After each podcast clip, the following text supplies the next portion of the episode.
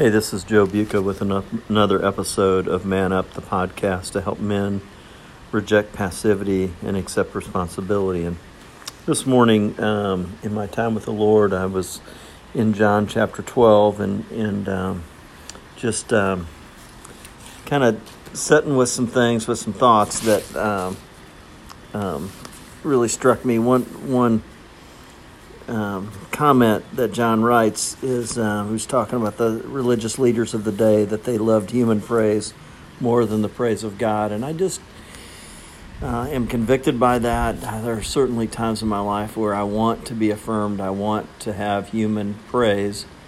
Uh, I I know that that's a dangerous thing. Actually, um, led me to a passage in First John, which I memorized as a young Christian, 1 John chapter 2, verses 15 through 17, uh, where John says, Do not love the world nor the things in the world. If anyone loves the world, the love of the Father is not in him. For all that's in the world, the lust of the flesh, the lust of the eyes, and the boastful pride of life, is not from the Father, but is from the world. And the world is passing away, and also its lust, and the one who does the will of God abides forever. And those those three warnings, those three um, actually, uh, I would say traps or snares are are very deadly throughout our lives. The lust of the flesh, you know, certainly for most of us as men, you know, addressing the the temptations, the sexual desires and urges, and just the temptation for um, gratifying those desires in ways that aren't honoring to God. Certainly, the battle of certainly every young man's life, but even older men. um, and just the temptations of just wanting to be um, wanting to gratify our our our lust. Uh, I, I don't think it's just sexually, but maybe it's even our lust and our appetites, our lust and our pursuit of um, things like alcohol, um, but just that you know the the the cravings, the desire. Reminds me of the again of the fruit of the spirit where paul in galatians 5 talks about the last of the fruit that he mentions there is the self-control which is a word we would translate more uh, to be continence and it was specifically a sexual word from what i've understood. I, my knowledge of greek is very limited but but that we would have control over our sexual appetites our sexual desires that that's a fruit of the spirit. It's not just talking about self-control in general but more specifically that but so, you know, the lust of the flesh, then the lust of the eyes. And again, we think of envy and wanting things that aren't ours to have, envying other people's maybe jobs, their marriages, their kids, their their resources, their finances, their their uh, investments, their you know whatever. And I certainly struggle with that. I look at you know wanting the the apparent security that other people seem to have financially, and yet I, I am able to rest knowing that God has provided very faithfully for us. But certainly, you know, the lust of the eyes is um, marketing in our in our world is based on that. You know, wanting or at least certain forms of marketing, wanting something that we don't have, and kind of longing for that new car, that new boat, that new house, that that um, new vacation, whatever it is, that new experience.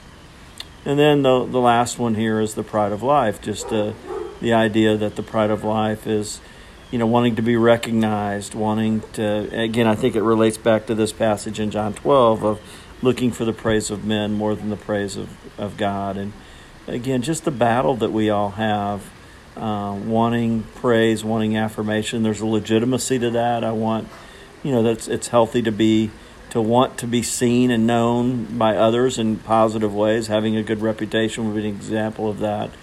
But when that begins to overtake, that I care more what people think than what God thinks, that's where it gets dangerous. And certainly, I would say at this stage of my life, that's probably one of the bigger battles that I encounter is just, you know, wanting to be known as this certain kind of counselor, or wanting to be known as a generous person, or wanting to be known as someone who loves and serves. And I feel like that's a area of my heart that I really have to watch and continue to surrender. That, you know, I want people to look at me and go, hey, that's somebody who really is doing it well. And that just has a dangerous flaw in it.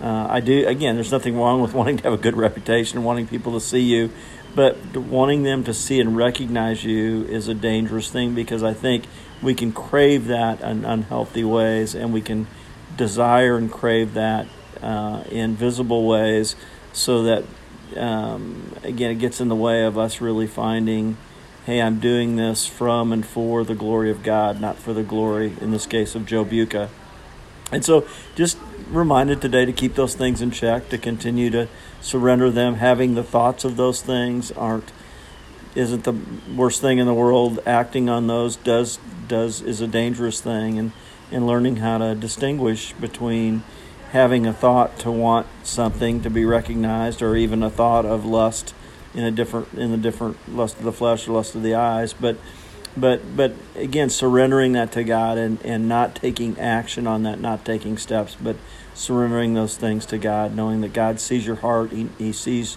your motive. He sees your intention and continuing to wrestle with sometimes that not being pure. So anyway those are my thoughts for today. Um, avoid those three traps or be aware of when you're when you're wrestling with those and surrender those to Christ